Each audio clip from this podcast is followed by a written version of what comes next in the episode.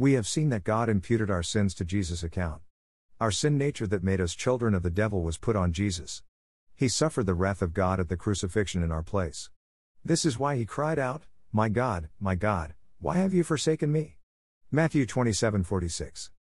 19 To wit, that God was in Christ, reconciling the world unto himself, not imputing their trespasses unto them, and hath committed unto us the word of reconciliation.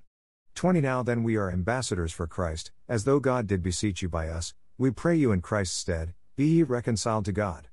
21 For he hath made him to be sin for us, who knew no sin, that we might be made the righteousness of God in him. 2 Corinthians 5 19 21. Jesus was the Son of God. He did not become sin because of something that he did. He took the sin of the entire world into his body on the cross to obtain an eternal redemption for humanity who his own self bare our sins in his own body on the tree, that we, being dead to sins, should live unto righteousness, by whose stripes ye were healed. 2 Peter 2:24. Jesus took our sin and bare it in his body. This included both our sin actions and sin nature. When a person invites Jesus in their heart, they pray a prayer of repentance.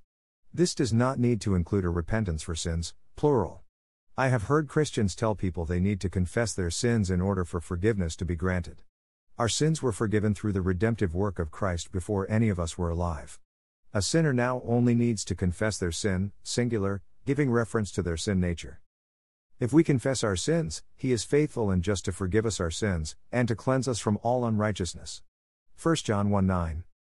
People invariably will point to this scripture. John does tell us to confess our sins, plural. This is commonly used to guide people into the prayer of salvation, but it was not addressed to unbelievers. 29 Then he called for a light, and sprang in, and came trembling, and fell down before Paul and Silas. 30 And brought them out, and said, Sirs, what must I do to be saved?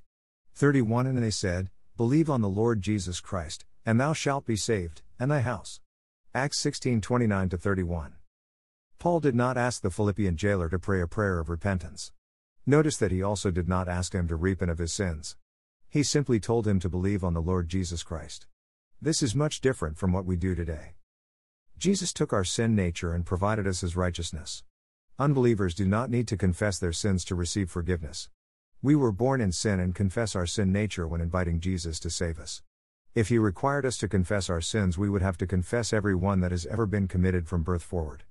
It is impossible to think that would work because there would be some sins we would forget to confess. Therefore, if any man be in Christ, he is a new creature, old things are passed away. Behold, all things are become new. 2 Corinthians 5:17. The old things Paul is referencing are a result of our sin nature. When a person receives Jesus as their Lord and Savior, the nature they were born with is exchanged for God's nature.